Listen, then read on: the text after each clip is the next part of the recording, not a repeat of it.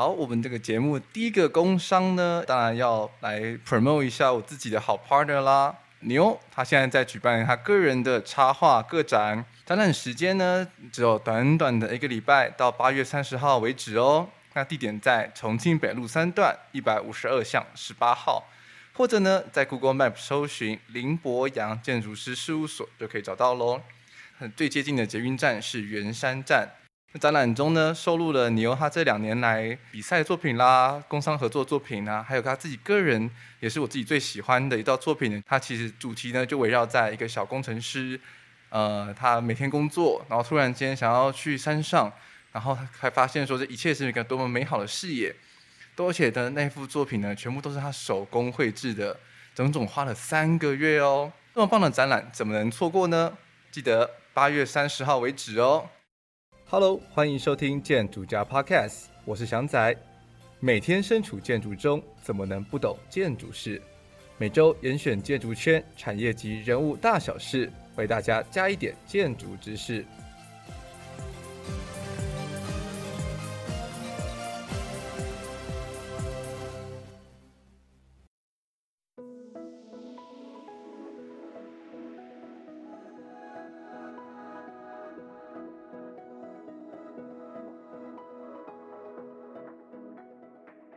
今天这一集呢，又到了我们的新肝报道单元。那我们今天这一集来到的地方，诶，我们一地换到不一样的地方录音喽。我们这一集来到了自然洋行录音。那我们这一集邀访的来宾呢，也是在自然洋行工作的，也是我大学同学。那他在这边工作现在大概几年了？诶，快两年，快两年哦，这么快哦，一瞬间呢？对啊，其实我是比较晚。晚晚 工作了，跟跟我们大家同届比起来，嗯，对，好，那我们现在介绍一下来宾。我这位来宾呢，他叫高敬杰，他现在目前在自然洋行工作，快要两年。那他之前呢，也是台科大毕业，那跟我其实那个关系也是非常的密切啦。因为我们之前现在如果大家前几集有听德卢德珍那一集的话，应该知道说我们有去欧洲旅行嘛。那其实高静杰呢，也也是我们旅行的同一个伙伴之一。对，那他现在呢，我们那时候也有去看了建筑双年展。那现在他到了自然洋行工作之后，也巧非常巧合的遇上了建建筑双年展的这个案子。那我们也，那虽然说这个案子并不是他由他来主导，他算是比较算是辅助的角色。但是我希望说可以借由这个机会，我们来聊聊到底自然洋行大概忙些什么。那这一次呢，自然洋行呢也代表了台湾去参加了二零二零，但是因为停办，所以变二零二一年的建筑威尼斯双年展。那我们一起来看看它之中到底是有什么样的奥秘跟特别的地方。那还有在整个自然洋行里面工作又是什么样感觉呢？那我们一起来欢迎高静杰。嗨嗨，我是静杰。哎、好的，大家好。好的，要不要跟我们大家介绍一下，就是自然洋行是一个什么样的地方？哎，这个地方哦，哎，我我也不知道，就是在在故宫旁边，就是有一个智德园嘛。那我们其实就是在智德园的前面。那其实这个地方就是一个很多人都找不到的地方。对，我们刚刚来的路上，我跟牛就站在一个错误的门旁边，然后就是哎、欸，我们到了，然后他就从另外一边遥远的另外一方就说，哎、欸，其实在这里。对，其实就是 Google Map 显示的地址其实是错误的。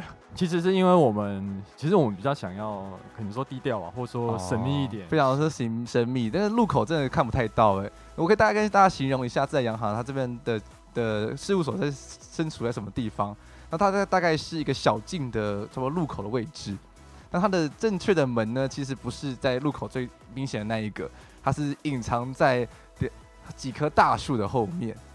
对，然后有个不起眼的小不起眼的铁门，对，然后打开那座铁门之后呢，就进到一个非常那叫什么翁寓吗？翁寓的花翁翁寓的花园这样子，就很多很多的植物，然后还看到很多很多就是曾志伟老师的的收藏品。不管是木质的啦，或者是他之前的作品之类的，然后还有他个人的，可能像是柏流或者是一些其他，都那个算是南岛语系国国家的一些木木科的作品。其实整个事务所氛围就是蛮不一样的，就跟其他地方看到的都不太一样。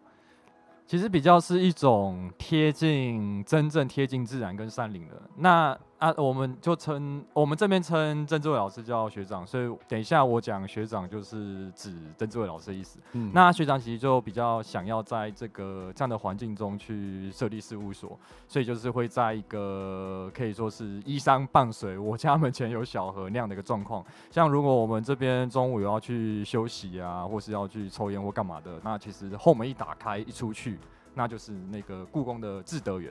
哦，对对对.所以其实风情蛮宜人的。哦，所以我们刚刚记得那边是前门嘛，所以还有另外一个后门可以直接通往故宫。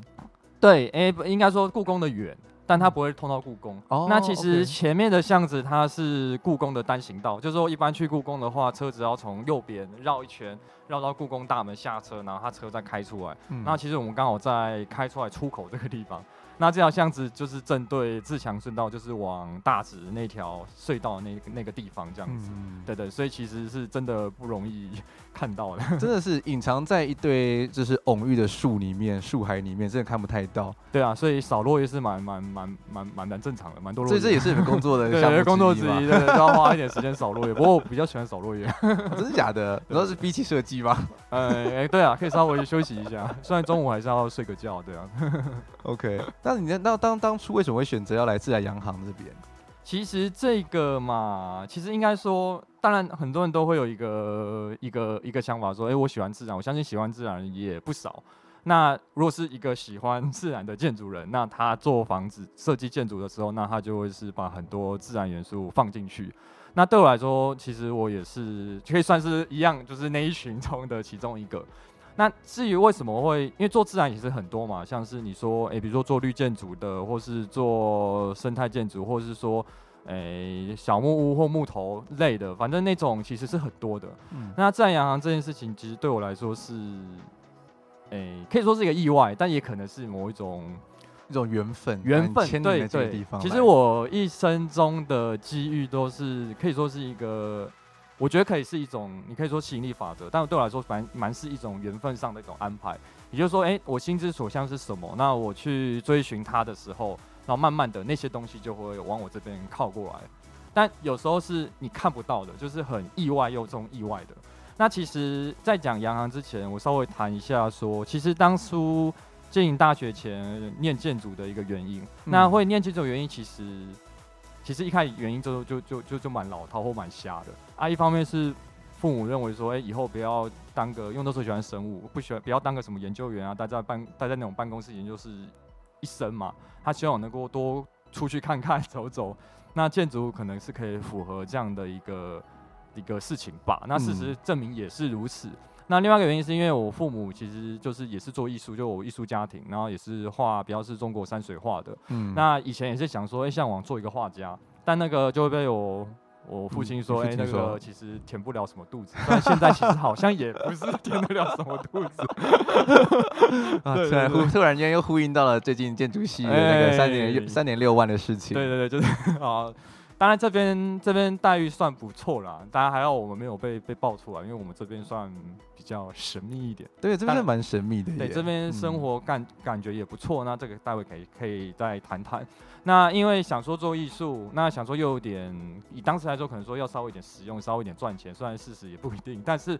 当初最常听到一句话，包括很多一些建筑前辈什么都讲过，哎、欸，为什么读建筑？因为它是可以把艺术跟技术，或者说我们说比较理性科学的部分跟感性艺术的一个结合。嗯，那想说，哎、欸，这是蛮蛮酷的，对，蛮特别的，不会这么的纯理工或这么的纯艺术，我介于两者之间。对，果然就是事情越多就越越越难搞。对，其实这是真的，就建筑这是其实跨了非常非常多的领域，你需要有一颗非常感性的的脑袋。去思考说，哎、欸，要怎么样的去创造一个有有有温度的空间？那但是你要很理性的去规划动线、规划设施要怎么摆，然后管线要怎么跑之类的。所以就是，其实你的人在工作的时候，就是不断的被两方拉扯嘛。就是你要一下要感性，就说啊，这空间应该怎么样感觉？但是这风管要怎么过？这个排气管要怎么过之类的？对，就是你要兼顾美观，但又要兼顾实用。对，然后本身又不能垮。所以这几个都要全盘考量，但建筑体就只有一个，嗯、但是它是多面向，等于说你要有很强大的组织能力，嗯，然后把所有的问题跟所有的因素考量在一个单一建筑中，所以它其实考验是一个蛮特别的能力这样子。嗯，对。那当初因为这样，就是高中是一个绿建筑比赛，然后觉得哎，蛮蛮有趣的，做一些模型啊，就是有个好像就是有点在做艺术嘛，可以设计房子、画一些图。嗯、但真正让我觉得进建筑的的那个原因，其实就是其实就是。当初不经意去书店中，因为其实对建筑稍微想要了解，我们自然会去查一些资料。那很巧合是那时候刚好书中随便一找就找到了那个伊东丰雄的书。那那时候是谢宗泽老师他为伊东丰雄写的一本算是一个传记体的书。但先不先不用管它的内文，重要是光一翻开刚开始页面中看到那个插图，也就是我们现在台中歌剧院的那个插图。其实那时候就觉得哇，原来建筑也可以这么的。你可以说，如果以一个以前是画画或做艺术人来说，看到会觉得哇，很特别，好像是不像建筑，就不像是一般看到外面那个样子，就是很呆板的盒子或是什么，它可以是这么的感性，然后这么的有创造力。所以就因为这样，就下定决心就读了，然后当然很多人就后悔了。听说就是很多读建筑就是骗了不少喜欢创作人，然后就进去发现，哎、欸，其实他没有想象中那么那么的自由。对，可能比如说我真正要能够随心所欲发挥在美感或艺术上的成分中，他可能只有占了一点点。那大多数大多数的时间，你还是要去解决其他很务实面的问题。那其实，但这个。这个事情确实让很多读建筑人会产生那个很多压力。对，我我觉得主最主要是会有这种失落然后挫折感，对，有一种志向难以难伸的感觉。对对对，然后甚至就不太想念建筑或转行很多。嗯，是。但其实也不是说，哎，一件事情它就注定是只发生在台湾或。或全世界都是这个样子，或者说只有台湾或是怎样，但其实多少是有机会的。那其实我我会觉得说，虽然我们还是面临现在很多什么地心结构啊，或一些政府业主一大堆问题，但是如果是论建筑创作的自由度跟解决解决问题的那个实力哈，你如果你有那个解决问题很强大的能力，其实这些东西其实还是不难达到的。那其实洋行对我来说算是一个讲救死太夸张，我觉得算是一个。颠覆以前大学那种悲观想法的一个地方，嗯，那这地方我一样先卖关子，先放着，等一下介绍到这边我再稍微去谈。那整个大学期间，其实因为喜欢自然的原因，其实也是我也不知道，就是可能有人说是先天吧，就喜欢自然。嗯、当然后来大学我参加很多登山、登山对登山的活动。然后也是去当那个社团的干部啊，或登山课的一些助教或助手等等，然后也带过很多人。那可能像玉山、雪山那种，都爬了快十次了。嗯，那因为长期接触山，然后再度去激发这种对自然的一个兴趣跟偏好。所以这件事情当然很自然的，其实一个创作多少会反映一个人的的，你说 personal 一个性格或是一个心之所向这样子。对，那山跟自然这件事情就很自然啊，当然还没有山啊，就说自然好了，就很自然反映在设计中。只是说，当然也就我就先不批判 台湾建筑教育好了，只是说在我们教育养成的体系之中，自然可能会有一些因素让我们会觉得说，哎，有些事情是有志难伸。或是我在做这些创作的时候很难摸不着头绪，当然还是会有一些不错老师为我们指点迷津。比如说，哎，第一堂课一个老师跟我说，哎，叫我们认识空间是什么。那我们稍微理解空间是什么，然后我们再去做创作，会颠覆说，哎，以前建筑只是一个拉皮拉造型。所以以前我想说，哎，自然的建筑物，然后看到像伊东丰雄那样把那个树枝，然后长在建筑外皮，那种好像是一个很自然的东西，它是一种艺术造型的创作。只是说，在整个大学的途中，我后来意识到一个问题。当然，这个问题其实也是连带，你可以说是整个，诶、台湾的问题，或者是全世界之类的吧。就是说，我们可以发现说，诶、建筑不能单纯只是存在于一个形式或造型的操作体象，它必须更囊括到一些无形的，可以说是生活的一个体面。那我慢慢就意识到说，哎、大学疯狂的去玩弄造型，像以前伊东风雄那样，哎、一种很有机的自然感的东西。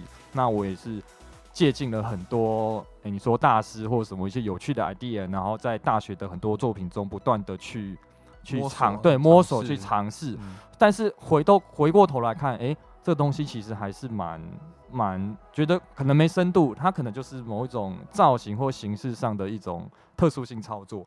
但它能不能关注到建筑的本质？然后建筑的本质又是什么？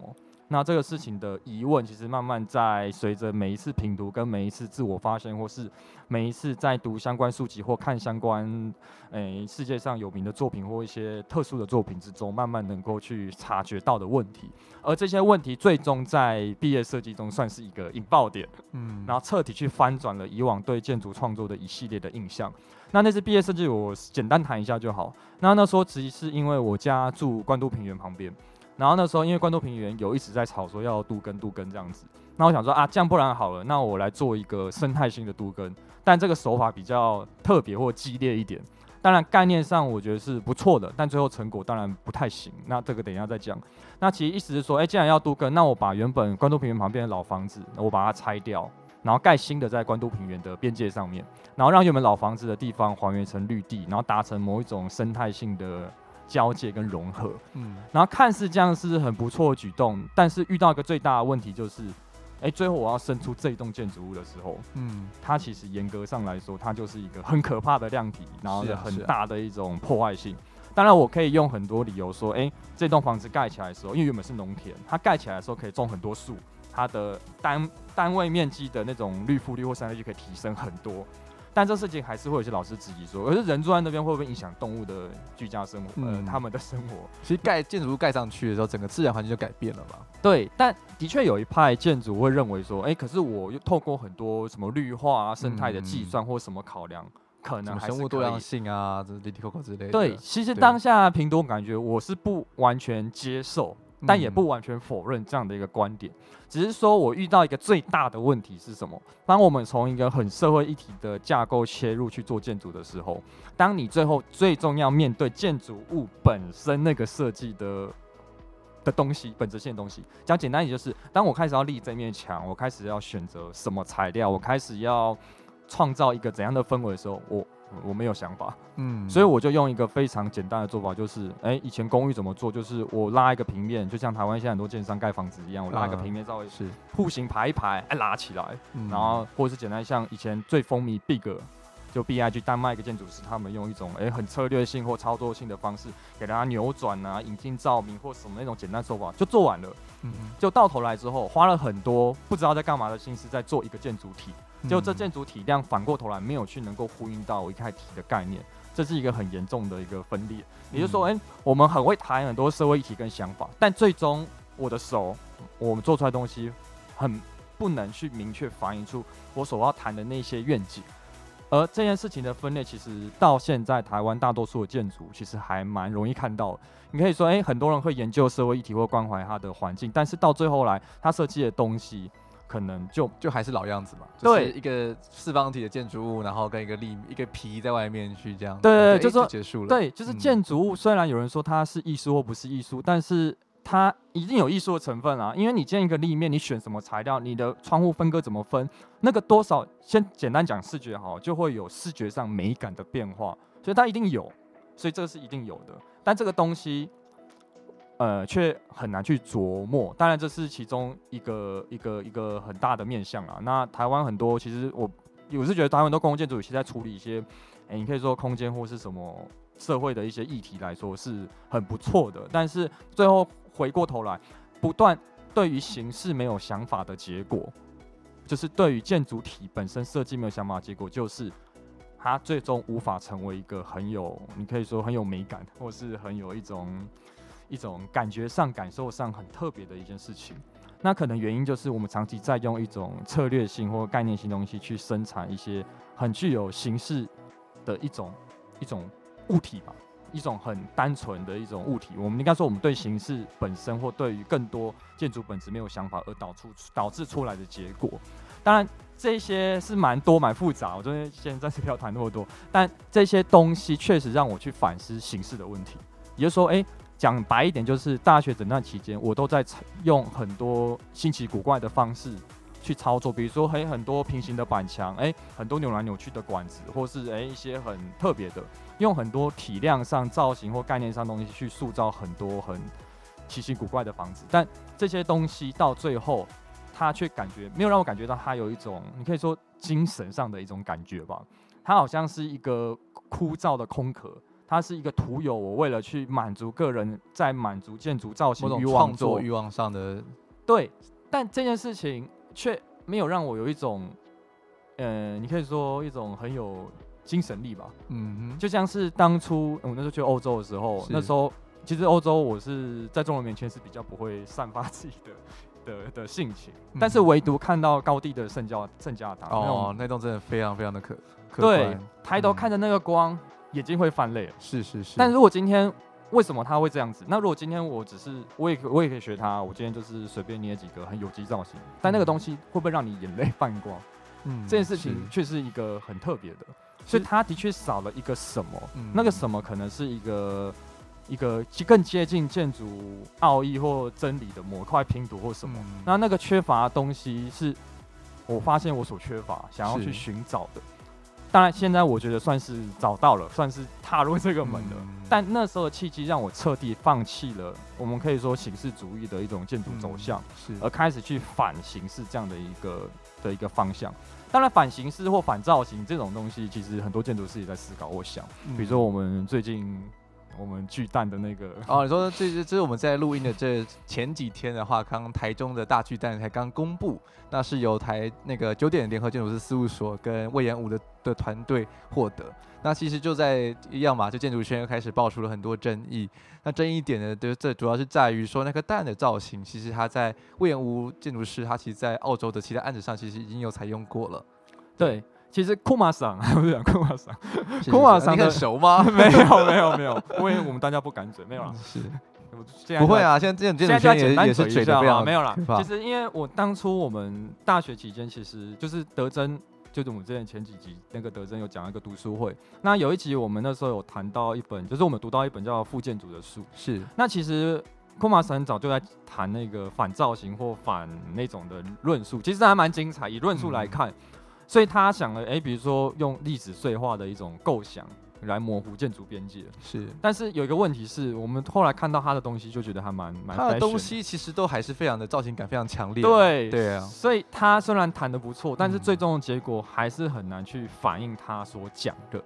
所以其实好像又是一个问题。其实大学那时候就，其实我就已经被一个老师说过，哎、欸，我的脑跟不上我的手。是是，是。那其实第一堂课，某个老师也跟我们说，哎、欸，其实做建筑第一个需要学习很重要的事情就是明确性的意思。嗯。也就是说，哎、欸，我今天想到什么东西，我要很明确的做出来。是。那大家做建筑耳熟能详一本书《建筑的法则》，那其中一篇也谈到说，你今天如果要设计一个墙，它要高的话，你要让它很高。它就要真的很高，嗯，你不会说我今天要设计一个让人觉得很有压迫性的墙，就我设计墙超矮，完全没压迫性，就是设计一个三三米高的墙然后，就是哦，这个墙很高，对对对，就是这个墙好像跟平常看到的差不多高而已，对对对，就是这个意思。所以其实我也发现说，哎，反造型很多人在谈，但是很多人做不出来，所以后来觉得说，与其讲反造型被这概念限制住，不如去就且战且走，就就就去追寻吧。但其实。当初也是卡在这个地方，觉得说，哎、欸，其实我就是没什么想法，但我可以确定的是，我喜欢自然，我喜欢爬山。嗯，也许自然感这种东西，我开始去思考说，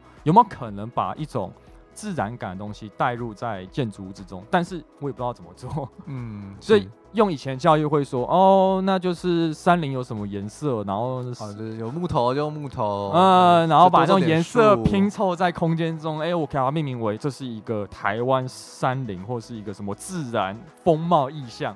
当然不是说这这个手法是粗糙了，这手法可以是做建筑中的一部分，但我觉得还不止这个，作为这种想要追寻自然的一种追寻。它应该不单纯只是一个这么的，因为我会觉得说这样的做法跟以前大学所学到的、所感觉到是差不多的，所以但但是又又还不知道要怎么做，所以那时候想说，不然就好好面对现实，嗯、就建筑人都要面对现实，先去专注在对，先去事务所专注去做好一些实物上的东西。嗯，那大学其实之前也待过九点以下啦，但是因为那边那边是不错啦，但是可能自己比较。不喜欢待办公室，那时候是借口了。嗯，可能，但其实答案应该是没有找到真的要的。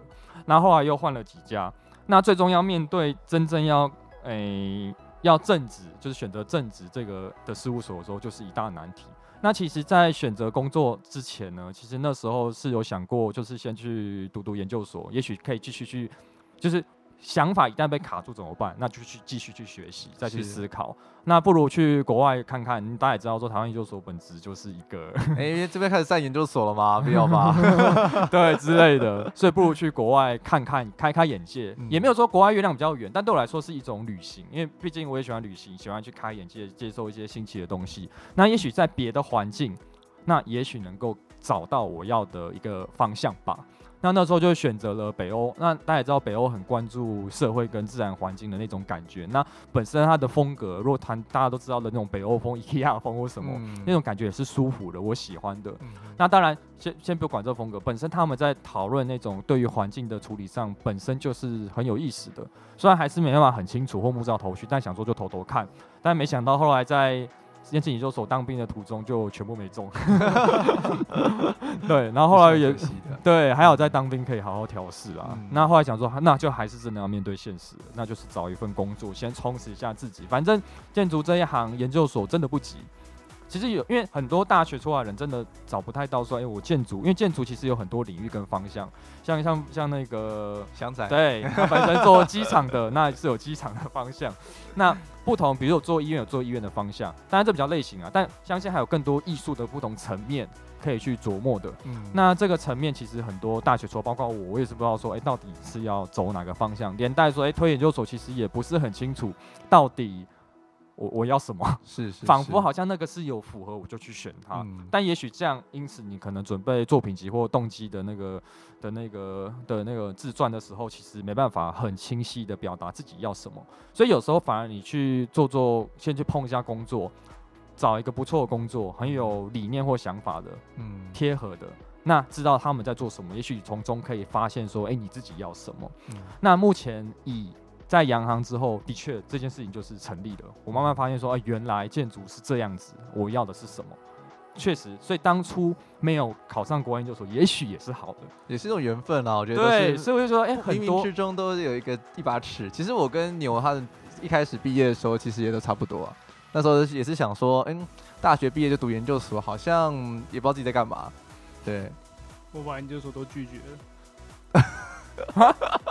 所以也是也 没有，就是今年今年这边插个话，就是今年牛他原本也有投了很多研究所，然后因为疫情的关系嘛，然后他自己也拒绝了很多家，因为他想要找到他自己那个 the one 就那一间，所以他就把一些有有有上的给拒绝掉了。嗯嗯，这样很好，真的很好，因为我那时候选工作没有，我就觉得这样才好，就是就是有点像是。我们做案子就是两种嘛，面包案跟不是面包案。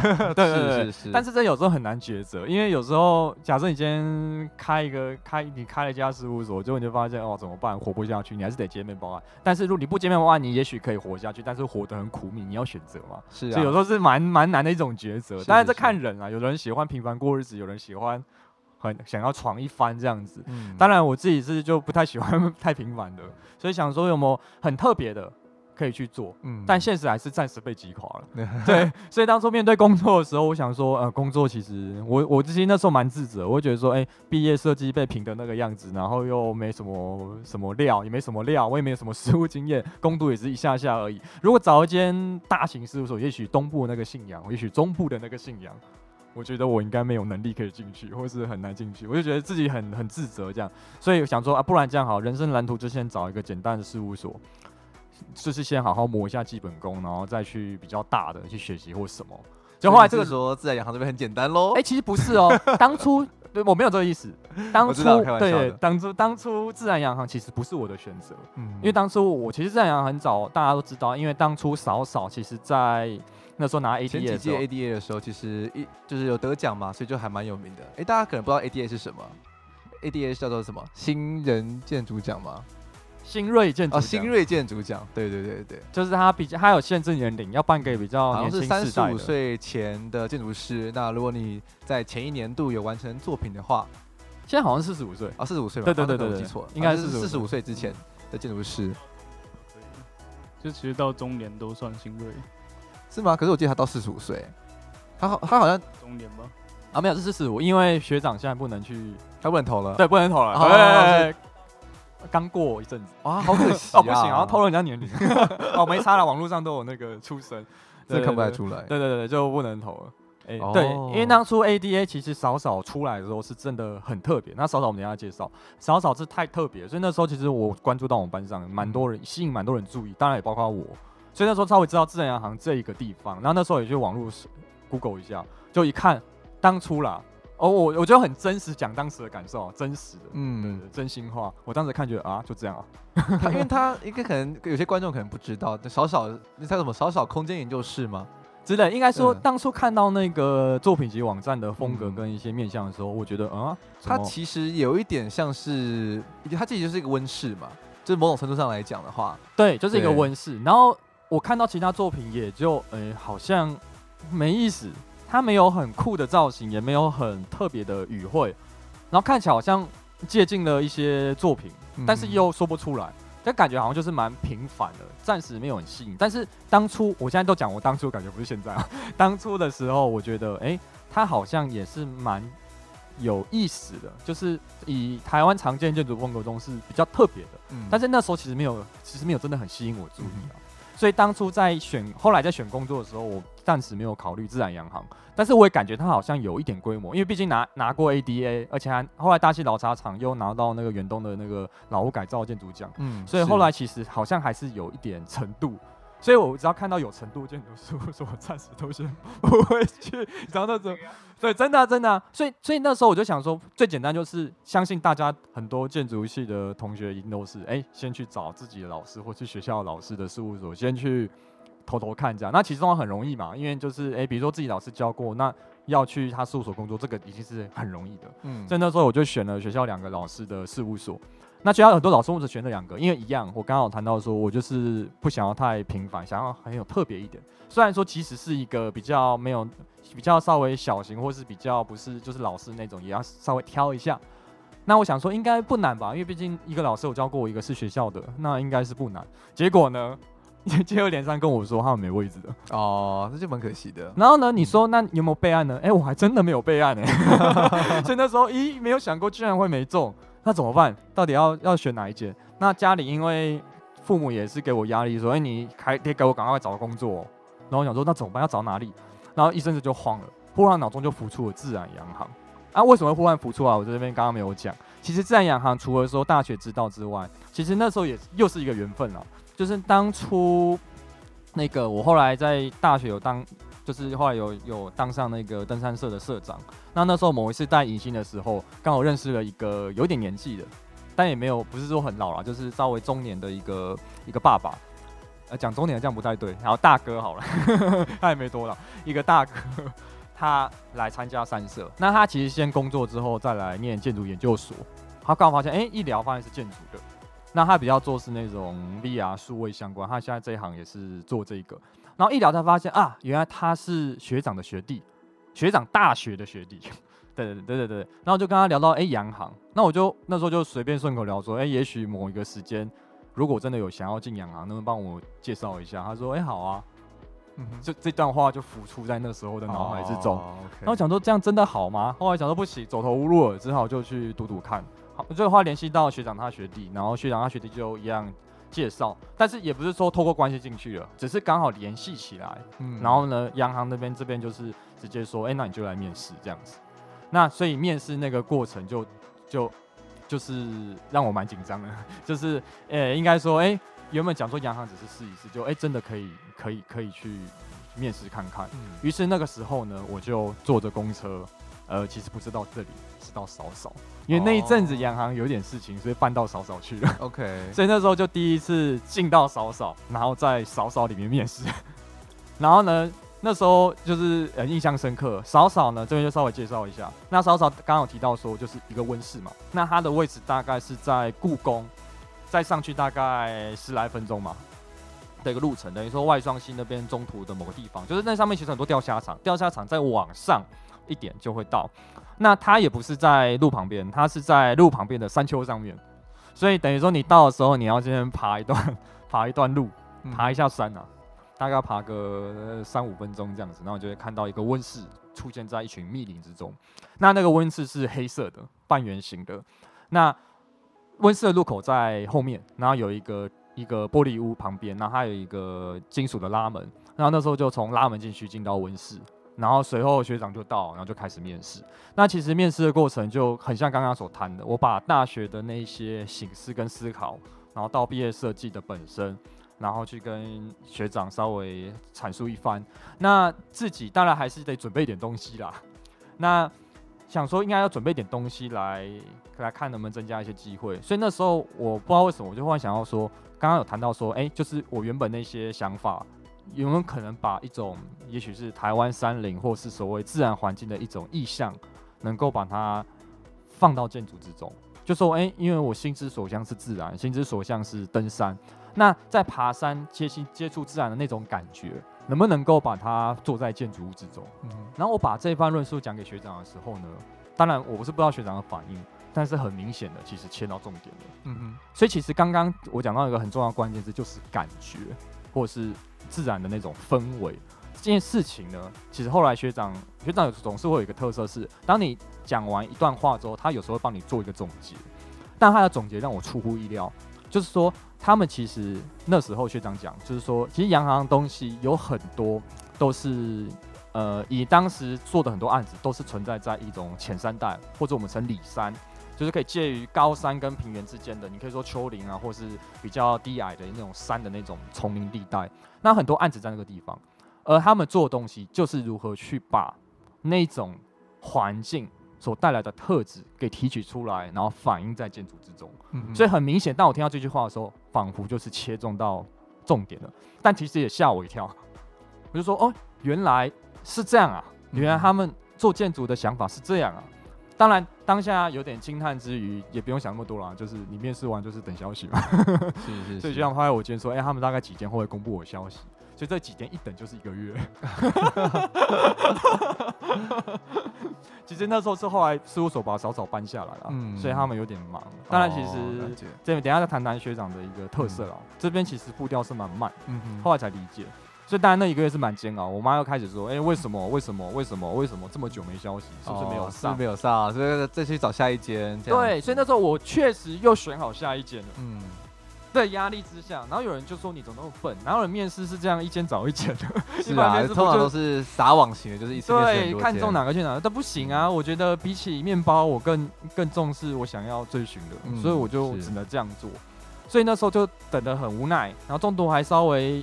问一下，他说：“哦，快快快快快了，回答。”对，结果后来又在等了，等了，就是一个一月之中，就是大概过两三周，问了一下没有，然后再再过了几周，大概快一个月。嗯，那时候我真的不行了，我只好稍微免免呃委婉的说：“哎，我真的我真的很希望能够上，这样、嗯、就是委婉的讲。”就隔天一早就说我上了。OK。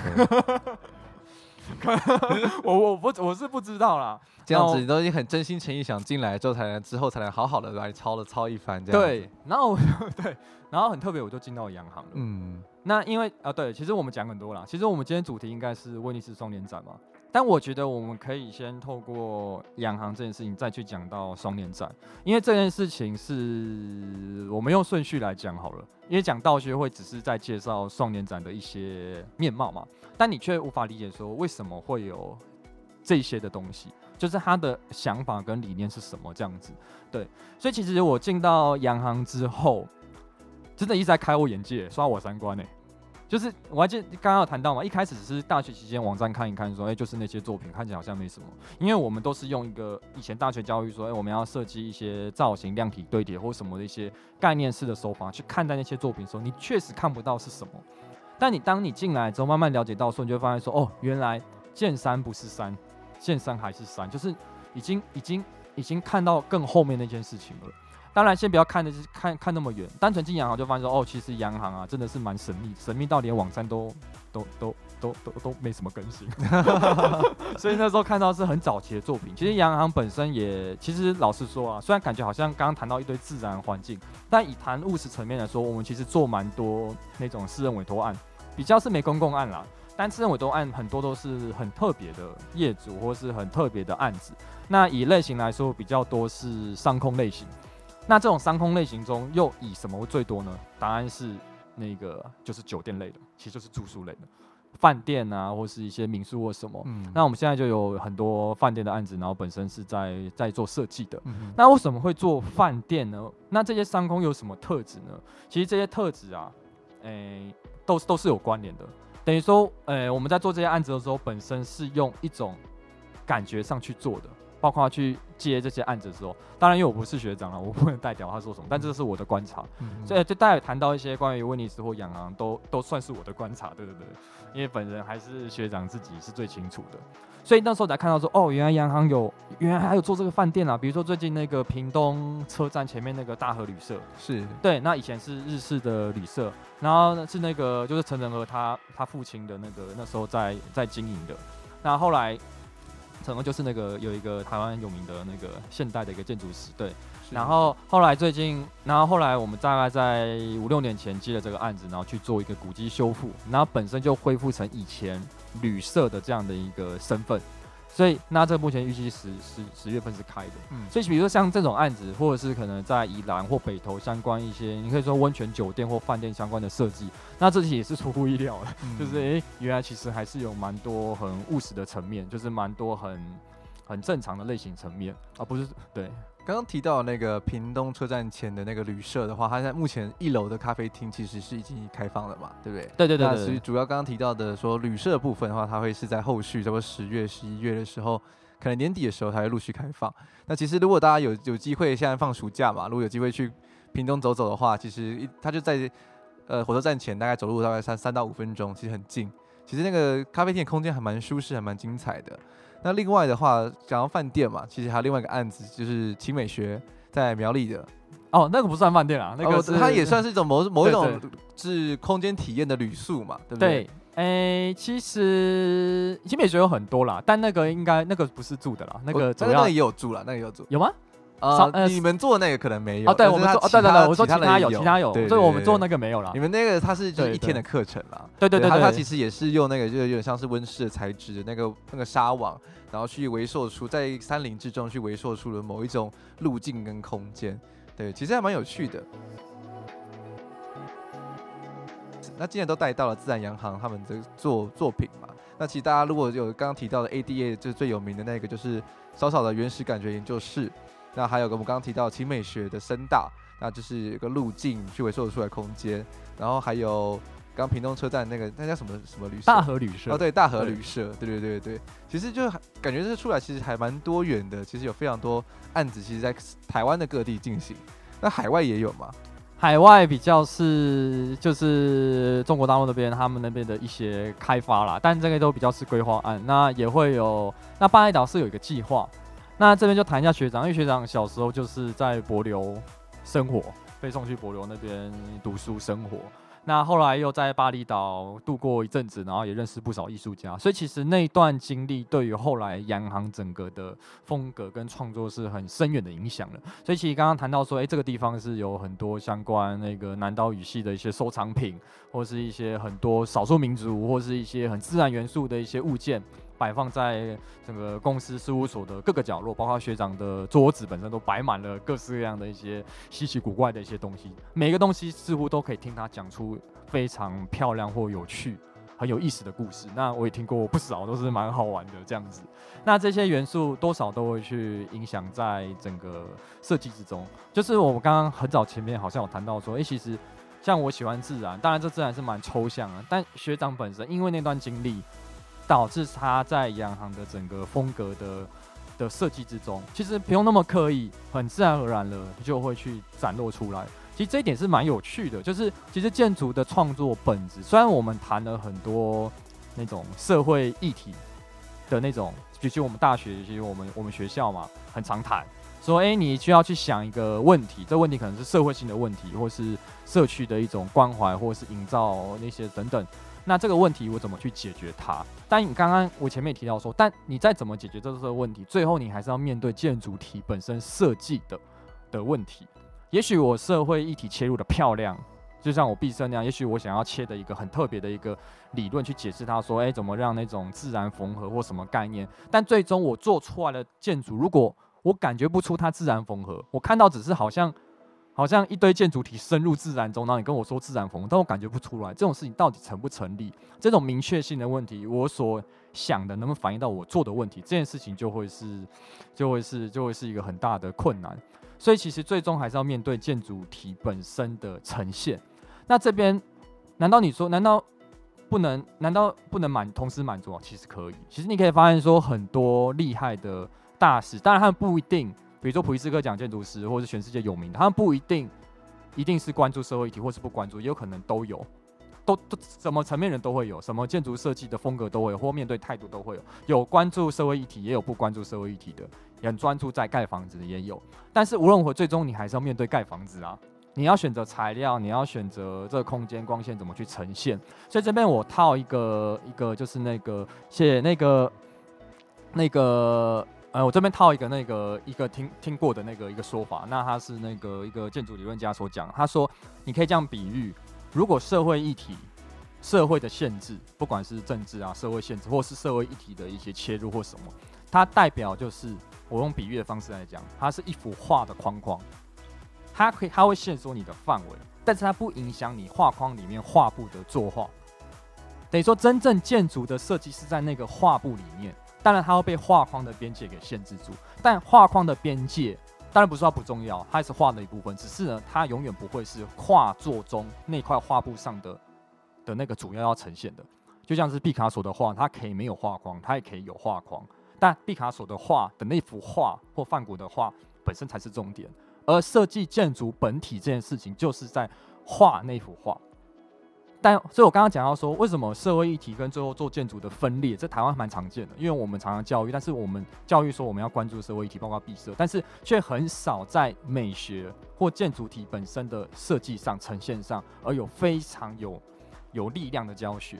当然，我们可以提什么美感教育或一些什么美学元素，但那些都对真正创作来说，你可以问很多艺术家，那绝对是皮毛而已。因为真正的创作艺术其实就是靠感觉，但那个奥义比较高。那我们初学者可能就要先学一些公式或美学元素，但是对大学来说，顶多顶多只是摸到皮毛。而真正要去深入在建筑创作本身这个本质性的东西来说，其实是还有很多路需要去磨练跟经历的。所以那幅画要怎么画，以现在的状况来说，反而很少人能够画得好。就像是今天国际级就充满了毕卡索是梵谷，然后我们还在说，哎、为什么我们都无法跟国际评比这样子？因为也许我们有时候问题不在论述，可能是美。像学长其实说过了，普利兹克奖的确颁给了非常多元的，你可以说有人从生态切入，有人从社会性切入，有人从科技的力量切入，有人从很多面向切入。但你会发现哦，每一个作品都有一个共同特质，就是美。没有作品是不美的，当然美因人而异。有不同看法，所以美这个当然是很复杂的学问题啊。有人说美是很绝对的，有客观标准；也有人说美是很相对的，有多元性的面貌。每个人看法不同，但如果真的是多元性的话，那我们每个人都可以随便画画，说这是我的美学啊。那我们何来去肯定某一些美的？翘楚或大师呢，或艺术史上的厉害的人士呢？但他为什么他们能够脱颖而出？我觉得这没有一定答案啊，但可以大家可以思考一下。但至少普利兹克奖也好，或是一些艺术史上的大师或什么也好，他们能够被肯定，一定在于他们有某一种特质，他们可能掌握到某种艺术创作的特质，而能够去升华到某一个更高的境界。而那种艺术的创作，你可以说是一种特别 powerful 的美，那个就是美。所以你可以去看，诶、比如说普奖的建筑师，或是看艺术史上的大师，他们不会有作品是重复的，他有不同的风格，但他们绝对不是从他们的风，不是从风格或类型或是概念导向去切入，而都是发自内心的感觉跟创作欲望而去呈现出他们所向往的那一片天地。其实建筑也是，建筑虽然面对了很多现实层面的东西，但它最终还是要回归到美学的创作。就刚刚提到说，诶、欸，你今天你要选什么材料？那材料感觉是什么？那你什么？你要选什么颜色？建筑元素绝对不是哦。今天就是哦，就那个砖拼一拼这样哦，红色好看拼一拼，嗯，黄色好看拼一拼。你一定关注整个整体建筑体本身的那个美学，你还是要面对。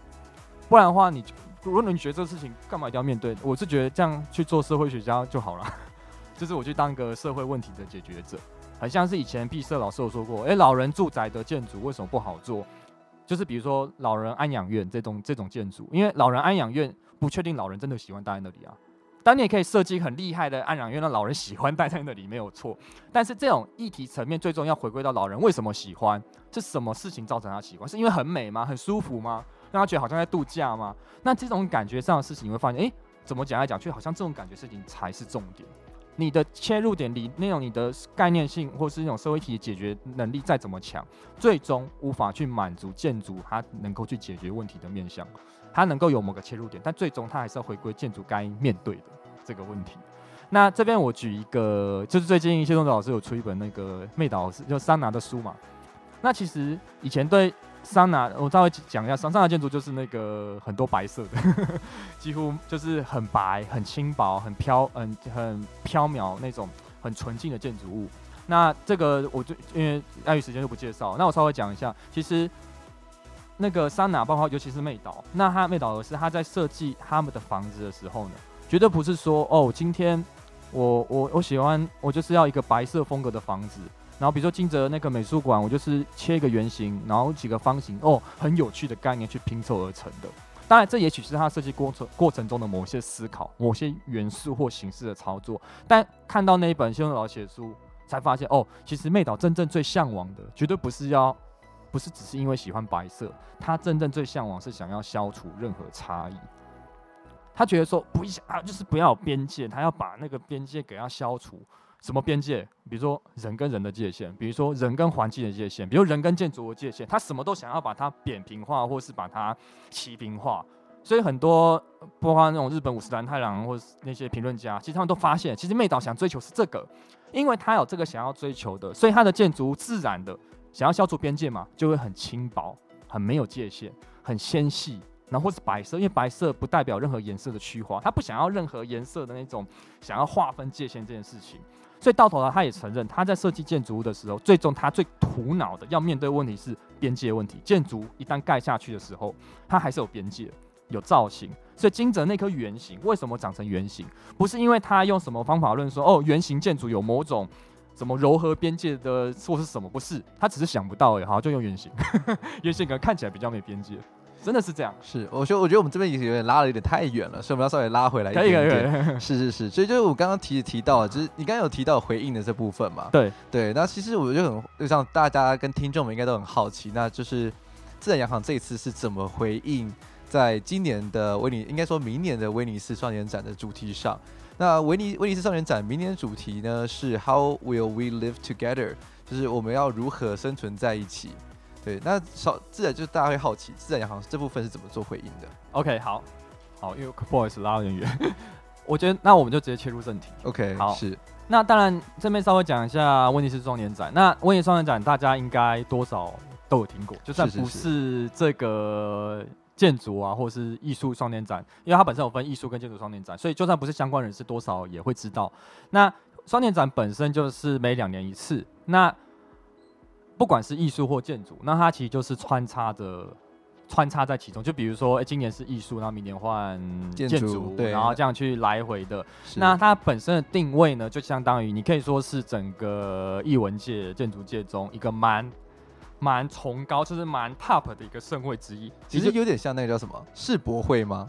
哎、欸，对对对，有它其实就有点像是建筑界的世博会。那就是说会大概二三十个国家，他们每个都有自己的场馆，那他们就会依照这个，他们就会每个国家都会选自己代表建筑师，然后在那个场馆里面去针对这个今年的主题去提出他们的看法或者是建议，这样子。对对对，没错没错。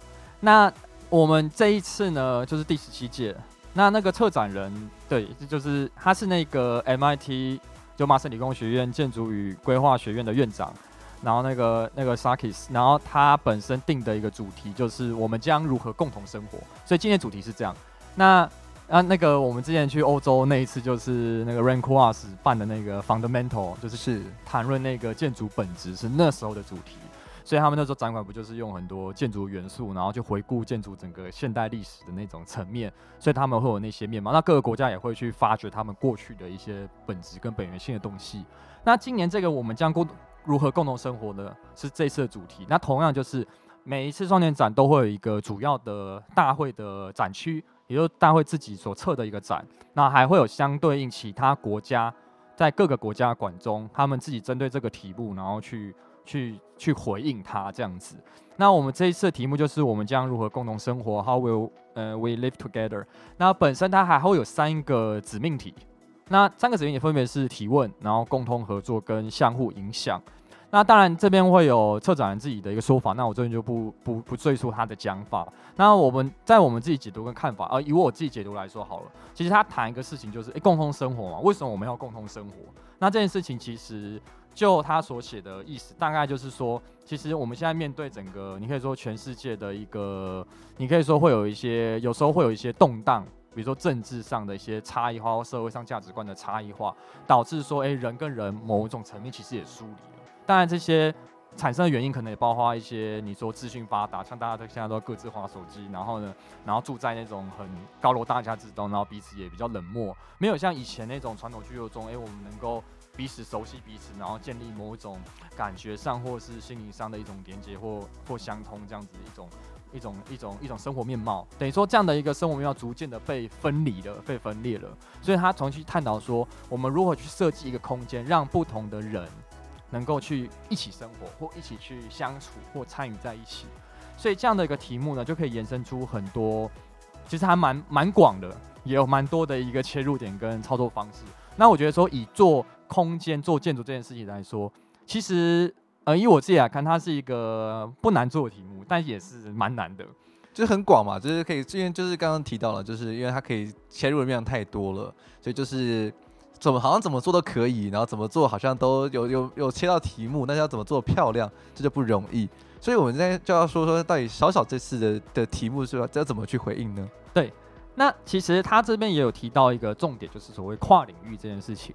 那跨领域其实就是简讲简单一点，就是我哎、你做建筑的，然后我做我我我我是厨师，那你是做建筑，哎、你是计程车司机，你是面包师傅，随便我们在不同行业的领域的人，能不能一起生活，一起相互扶持或互助，可能是这样的一个解读吧。因为他毕竟有提到跨领域这个层面，所以其实我觉得，当然这是我的观点。当初这个题目出来的时候，应该说题目还没出来前，其实那时候学长就说，哎、我们要不要参加一下今年双年展？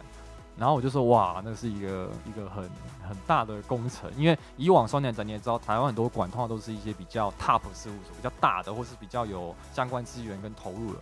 哇，我就说这次应该是一场奋战，确实这后到头来也是一个蛮蛮挑战性的东西。那等一下要说明。那题目后来一出来的时候，我看到题目觉得说，我当下的感觉就是哇，这这这这也太适合我们了吧？就说这个题目几乎是我当下觉得说，哎。这题目好贴合我们要做的事情，那我觉得这件事情就是我们已经做的事情。那这件事情其实就是主要就是扫扫。那扫扫刚刚有提到说它是一个在故宫后面那个温室嘛？那你想说那个一个温室也在山上，那它到底有什么特别之处？那如果你今天去上自然洋网站，它可以跟你讲很多什么一些建筑的一些语汇跟说明。但扫扫真正的重点完全不是在那些建筑架构上的介绍啊，或是一些分析，什么都不是。它的重点在于，它去创造了一个空间，而这空间就是符合了刚刚所谈到我们可以共同生活这样的一个命题。其实，在故宫万象街上面，其实住了蛮多艺术家。那那艺术家有是萨满教的啊，也有嬉皮啊，也有一些是真的很特别的，做一些比如大地创作的，或是一些人体行为艺术，或是那种舞蹈或什么，很多太多艺术家在上面。那那些艺术家呢，刚好扫扫这个地方，当初其实是有想很多企划层面。而最后这些过程，因为我也不是参与者，也是对，我就不多多说。那最终的结果来说，它刚好成为了那些艺术家或艺术家创作非常喜欢到的一个地方，所以它变成了一个大家能够在那边做聚会，然后同时去认识不同的人，因为你在那地方你就。很容易碰到一些山上一些很特别的人，艺术家或什么，然后所以在那个地方，我们就可以结识到非常多朋友。像我们公司有一些比较资深员工或什么，他们在上面就认识了很多上面很特别的人。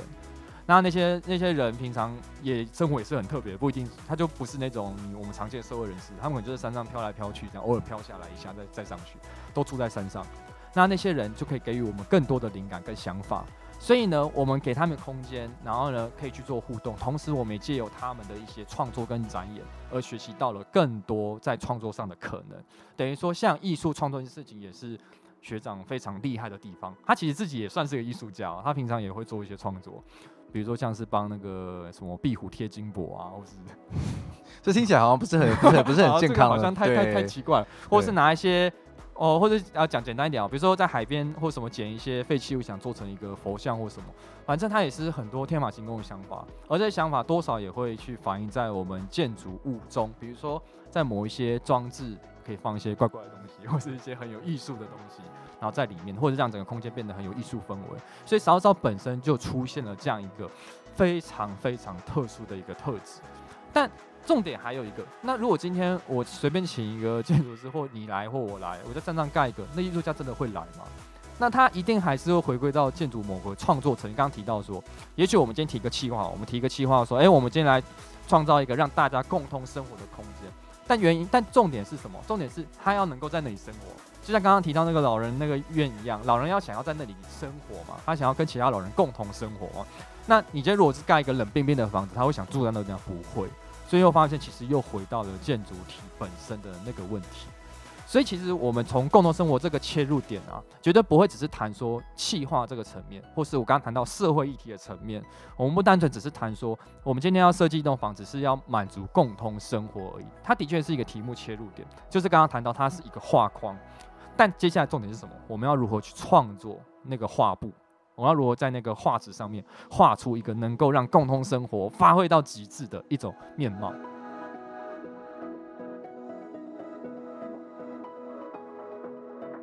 我这边先讲一个少少的一个很容易被误会的一个点。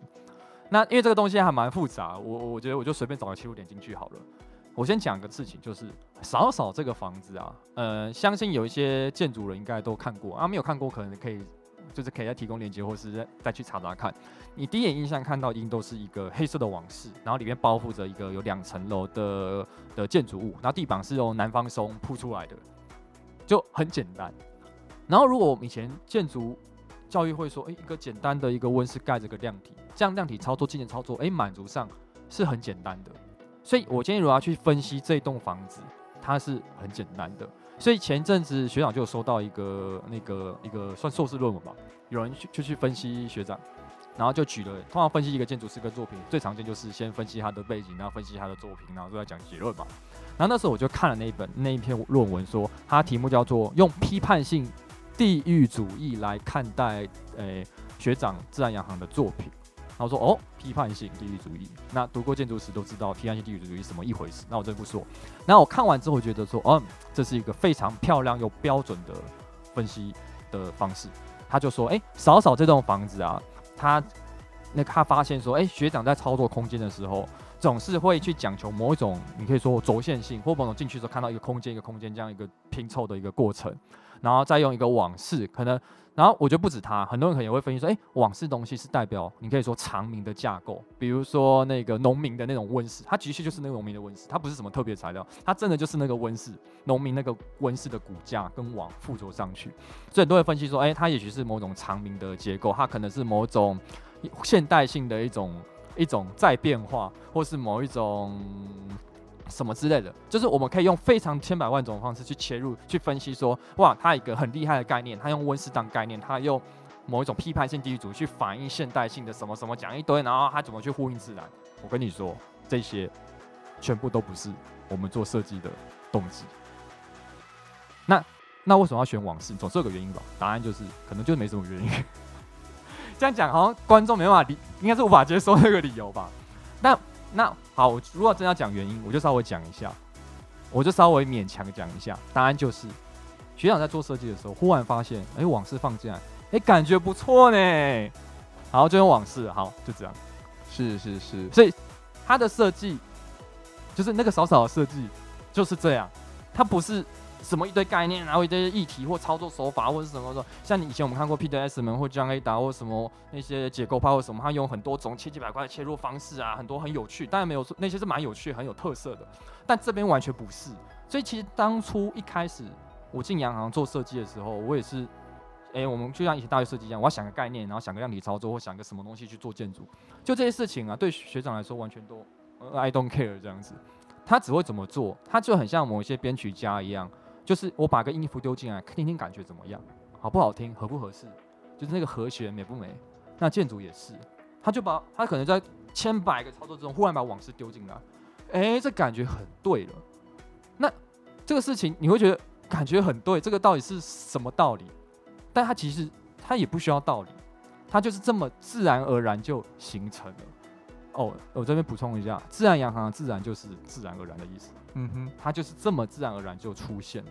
所以说，刚刚再回到说共通生活这个场域，为什么它能够让那些艺术家，甚至现在我们少少不止给艺术家，他我们还有开放场租，所以有兴趣朋友可以上网去查一下场租这样子，就是平常不开放啊，你你要使用只有场租这样子。那后来开放很多场租的时候，有各行各业的人都过来承租。不只是艺术家，那这么神奇的一个一个地方，为什么我讲神奇？是因为这么多人为什么会想来租？我跟你讲，有怎样的人？不止艺术家，还有办婚礼的、然后呢吃饭的、然后还有办丧礼的，真的有丧礼，告别式也有，然后还有那种那个什么瑜伽课啊、舞蹈教室啊，或是来公司来开会的啊，或者来做简报的啊，那种常用的。那这种琳琅满目的特质，这么多人过来。它变成了一种，我们以建筑史来说，它是一种建筑理论来说，它是一种通用建筑。但它这种通用建筑又跟一般的，你说庞毕度中心或者是 MIS 早期那种通用性概念又不一样，因为它的确可以满足很多机能，但它的通用性不在于它透过什么隔间的移动啊，去满足多样化那种很机械式或是很机能性的操作，而它是去是赋予了一种氛围，而这氛围会让人很想在那个里面。很向往在那个里面，就会变成是这个通用性的定义在于说，我今天在里面办婚宴，那个婚宴会变得很特别，它是符符合那种场域、那种场所的的那样的一个婚宴。那如果办的是告别式，它又有不同的特质了。那如果是在里面用餐呢，点个烛光用餐，或是在我在里面冥想，我在里面做什么事情，那它就会产生出不一样的氛围跟特质，而这特质源自于学长的感觉。那刚刚提到这感觉怎么来？可能就是他，可能也不一定有可能，因为要问他本人，他可能本人也说不清楚。来自于以前可能童年在帛琉或是巴厘岛的一些经验，当然这些经验很多人可能会分析说，哦，因为那经验所以他才做出这些东西。但是这不一定也会有直接关联，因为当下我的感这有点折了，当下我的感觉就是当下，过去会不会影响不一定是那么绝对，但已经内化成学长他想要追寻的那个风景。而那个风景，也许就是他认为人能够共同生活的那个蓝图。而那种感性的层面，就像是讲简单点，就是你一定会觉得说，我今天的房间我很舒服，但我换到别人的房间，我不一定会舒服，因为每个人都会对于一个感觉上有很主观的感受。但也有可能有个空间是每个人对这个空间都会有很舒服、喜欢的感受，我愿意跟你交流。就是讲简单讲，就是你在酒吧里面，你在 pub 里，就是很自然会想要，就是就是嗨这样。然后你在教堂里面自然就会肃然起敬，所以共同生活去，其实共同生活这件事情啊，火反映到建筑这个本质，差不多要破题了。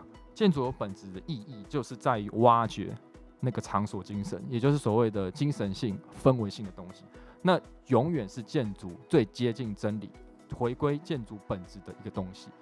当然你，你你会说，可是可是可是，建筑总是有千百万种的呈现方式啊。就像刚刚讲，普利兹克讲，有人会做高科技建筑，有人会，或是以前那种密室做通用建筑，没错。但也别忘了前面刚谈到说，建筑最重要回归到那个画布，我要回归到建筑物的创造创造。所以，那建筑的创造的本身，又不单纯只是我好不好看，而是回归到那个氛围，就刚刚谈的场所感。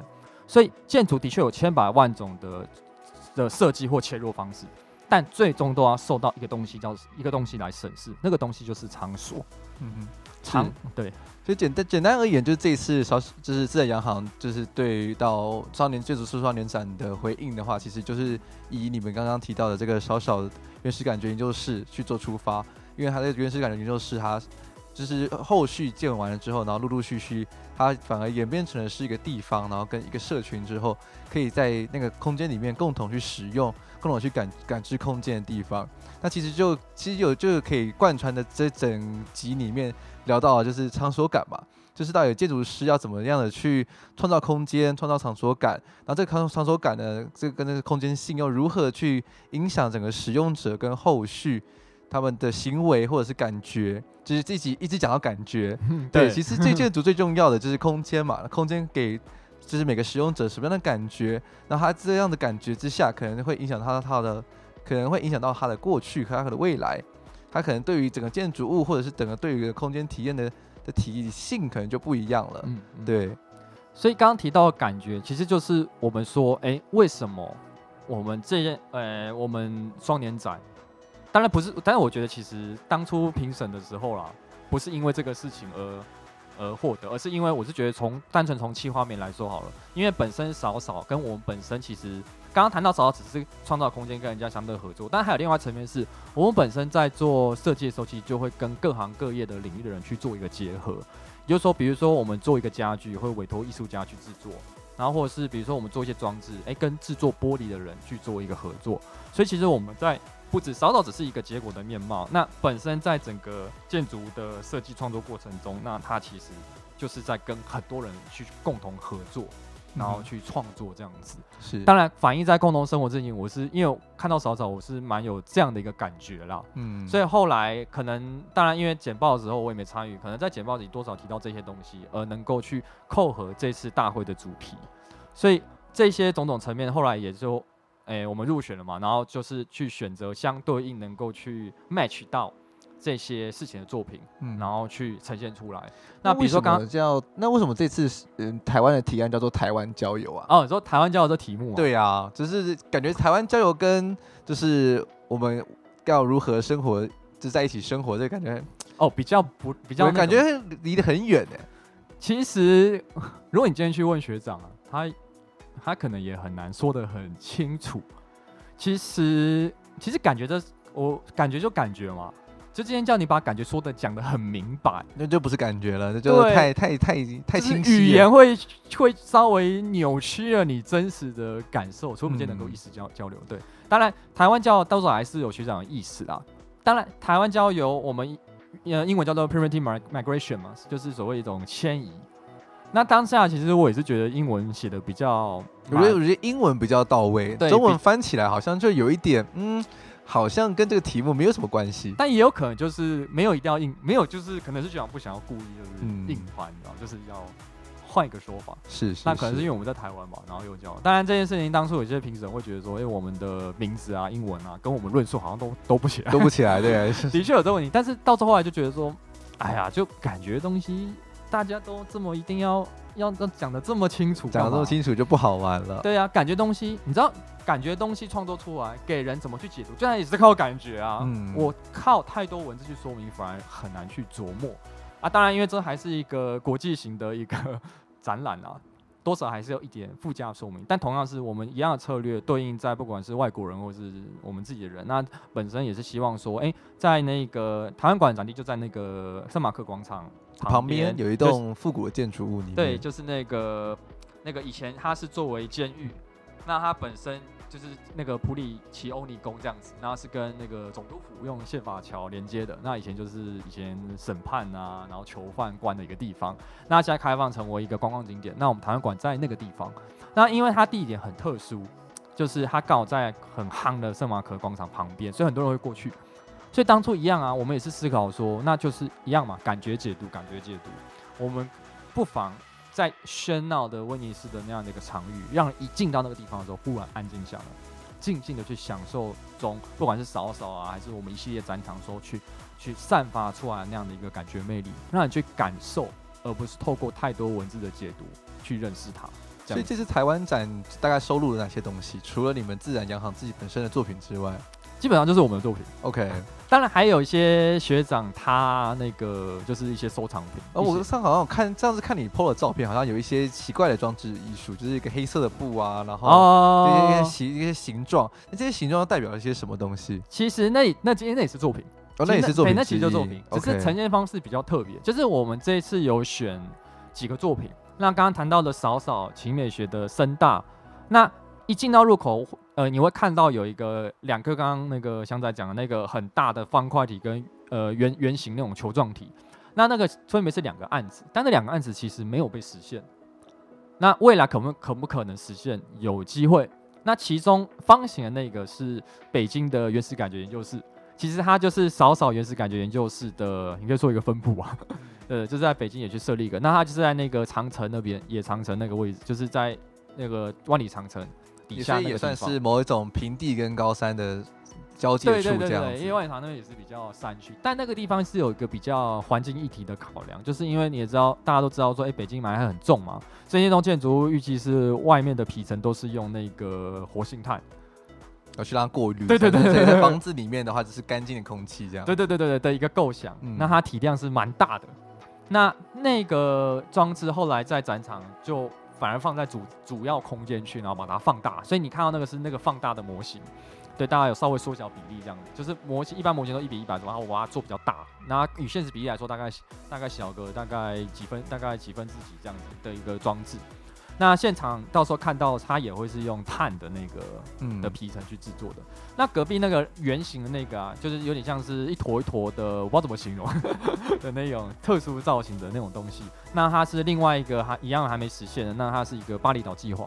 那它就是学长都在巴厘岛，其实有后来有后来有有有有选了一块地，然后想说预计在那个地方去实行它。那一直还没有实行，但已经有做好一个基本的设计。那它那个外面就是用一些那种类似当地的那种那种茅草类的东西，然后把它涂黑，算好像是当地的一种工艺吧，然后去呈现在外表。那它是作为一个天然修道院，就是一个也是一个宗教性，但也不是说要信什么教，而是带有某一种仪式性或宗教性的精神性空间这样子。对，所以这两个放在主场馆，当然这一点也被某些评审质疑说，哎、哎、欸，那个为什么会把一个不是台湾的东西，然后把它都不是台湾的案子，对，然后放在主场馆，嗯，也是蛮奇怪的。对，那这边就稍微谈一下说，因为当然我可以理解某一些人的看法，是因为我们台湾的地理那个以前历史地理背景嘛，所以导致说我们不像某一些你说日本或中国或一些哪些地方那种文化性是特别明确的，我们可能沾有日本文化，也沾有中国文化，或沾有很多地方的文化。这变说，我们今天要去寻找自我的一个，你可以说论述哈，或想法或什么，是很难的。所以变说，现在很多创作者，包括建筑系建筑，都希望说台湾能够发展出自己的一套建筑系统。所以也因此，很多大佬啊，或很多人都会想要，希望说有某种台湾性的东西出来。所以自然而然看到不是台湾东西出现在主场馆，就会觉得，诶，怎么不是台湾的？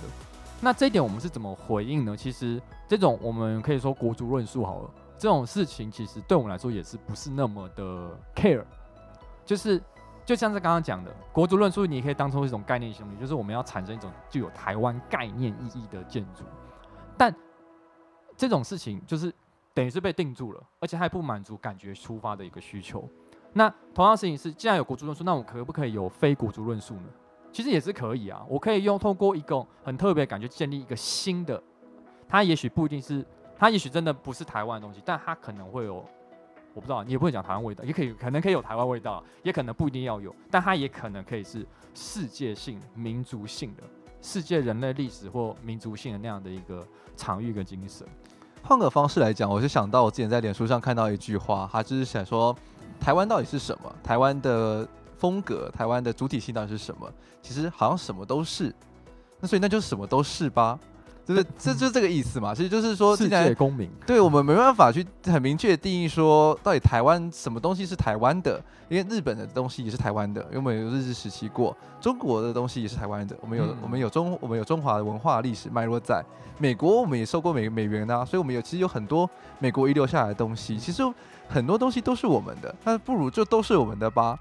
所以就是台湾其实就没有所谓的风格嘛，那就因为什么都是我们台湾的风格，那所以就是说现在我们创造的东西才是为为未来去铺定说到底台湾的风格是什么。对，其实风格这个也算是一个，也不能讲伪命题啊，就是一个比较后设性的东西。嗯，就是说当初希腊人做出希腊柱式，他不是在学什么风格，但确实建筑史中也有学风格而出现新风格，但是。整体上来说，绝对通常都不太是抄一个风格而变成百分之百抄一个风格再变一个风格了。他们都是自己生长出来的。嗯，那讲一个更简单、比较近，就是日本哦。日本以前不是大唐时期就引进了很多中华文化一些建筑或什么，但他们那时候没有排斥，一概接受。但他们不会，他们当时啊，绝对不会说，哎、欸，那些是引进外来的，哦、然后唐国唐唐代的唐朝的不行，我们要有日本的，嗯、所以我们我们要想办法想出一个这样子。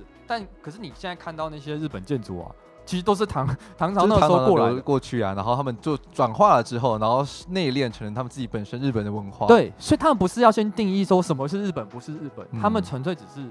接纳，但是呢，透过自己心之所向的方式而去产生出来。是是是。那其实套到这边，我相信学长他也是一样的，把这事情套用进来，只是说要发展成什么样，我还不知道。那至少好像有一些成果，是不是大家当然可以评论？只是说一样意思是说，风格这个事情本来就是比较是后天再去观察的，所以。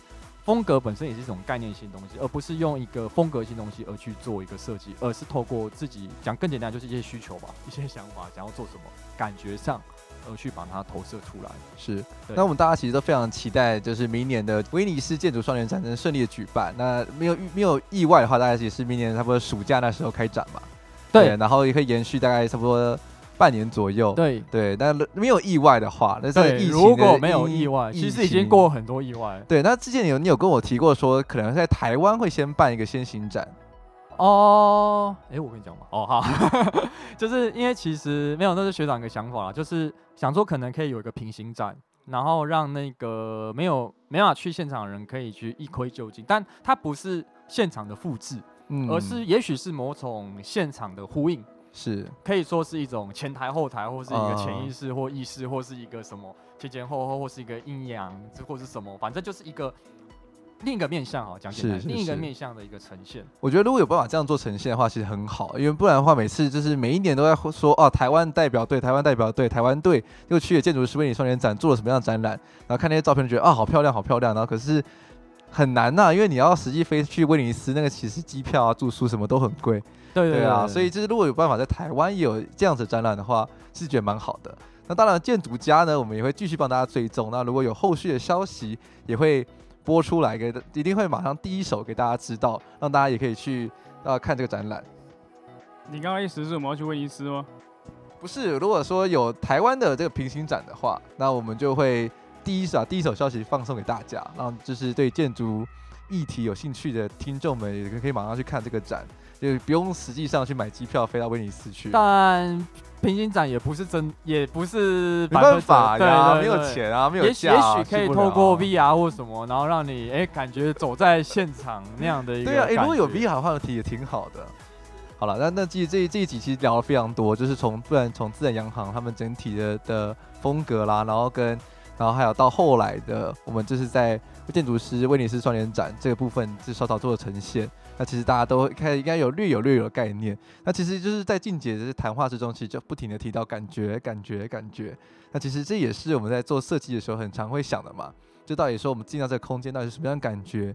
那它未来之后可以给什么样的启发？那我觉得这是其实不管是大学的时候，或者是出社会的时候，就是只要是作为一个设计师，都是要不断的去思考的一个议题。它到到底我们想要给使用者什么样的感觉？那它会影响到整个材质、整个形体，然后整个内外的关系，对。好那我们这一期非常谢谢静姐来到我们节目中，跟大家分享这么精彩的内容，谢谢大家。